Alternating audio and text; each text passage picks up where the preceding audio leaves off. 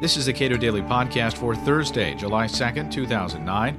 I'm Caleb Brown. Securing internet infrastructure is a big job and one that requires careful consideration. Though the relative insecurity of some networks represents a market failure, it does not demand government regulation. So says Jim Harper, Director of Information Policy Studies at the Cato Institute.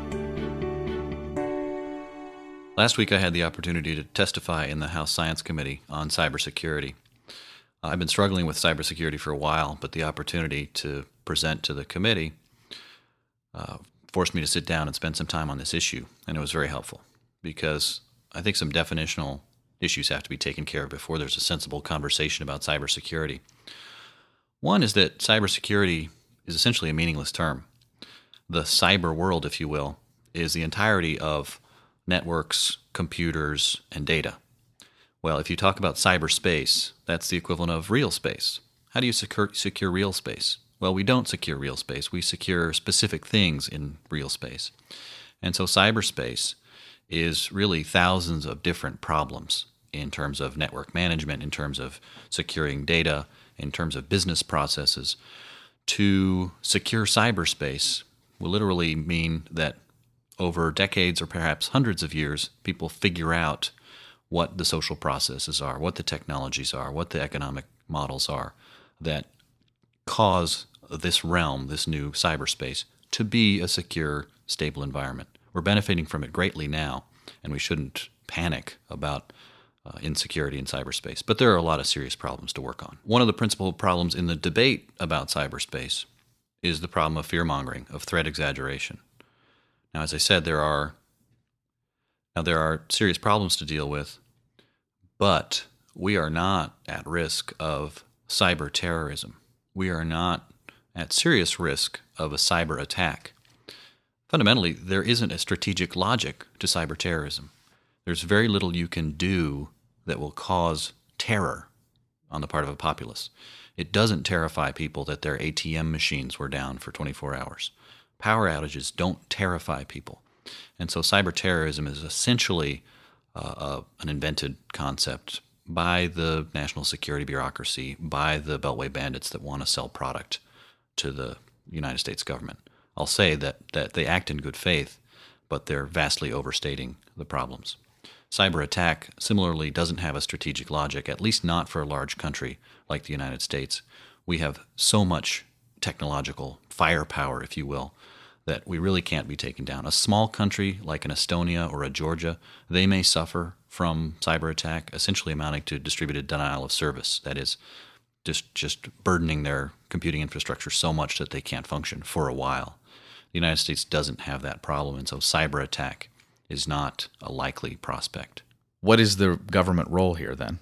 Government has a role, if for no other reason, because it is one of the largest purchasers of technology and uh, both goods and services. And it can push the market to provide more secure technology, if if in no other way than by having uh, defaults that are set to the secure mode rather than an insecure mode.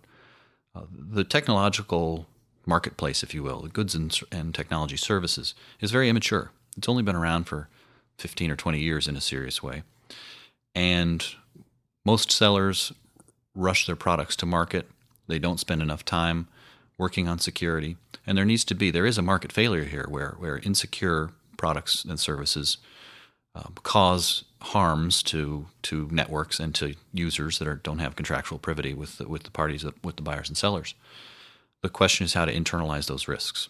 And a prominent report by C S I S, the Center for Strategic A prominent report by C S I S, the Center for Strategic and International Studies, leaped directly to regulation, that the federal government should regulate the technology sector in order to fix the market failure.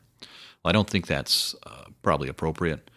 More likely, uh, contract liability and tort liability may have a role here, where uh, a technology seller knows that a product it's selling is insecure, and that insecurity leads to some failure, harm to a network, harm to a user, uh, they m- perhaps should be held liable. So long before we get to regulation, we should explore tort liability, of course, first uh, contractual agreements to to create more secure products is the appropriate way to go. One policy that's been overlooked in the cybersecurity discussion is the policy of taking true critical infrastructure offline. Some congressional leaders, so-called leaders, have been hyping the threat of cyber insecurity so much by assuming that all infrastructure would be on the public internet or managed through the public internet. And that's just a mistake. True critical infrastructure, military networks, information about military networks should just be kept off the public internet, and that takes care of the lion's share of your cybersecurity problems. So critical infrastructure off the internet, and we've taken care of a lot of the problems. And individuals that want to beef up the security that they use, that option exists. Absolutely. There are networks, I don't know about individuals, but there are networks, dedicated networks for financial services, for all kinds of things. Uh, people can use encryption. Uh, it's there is a lot of personal responsibility here. People can encrypt their emails, people can encrypt their communications, people can encrypt their laptops when they're at rest or, or turned off. So uh, there's a lot a lot to do. There are some simple, straightforward policies. Uh, there isn't any reason to fear uh, cyber insecurity, uh, to say nothing of cyber warfare or cyber terrorism. Jim Harper is Director of Information Policy Studies at the Cato Institute. You can subscribe to the Tech Knowledge newsletter at cato dot org.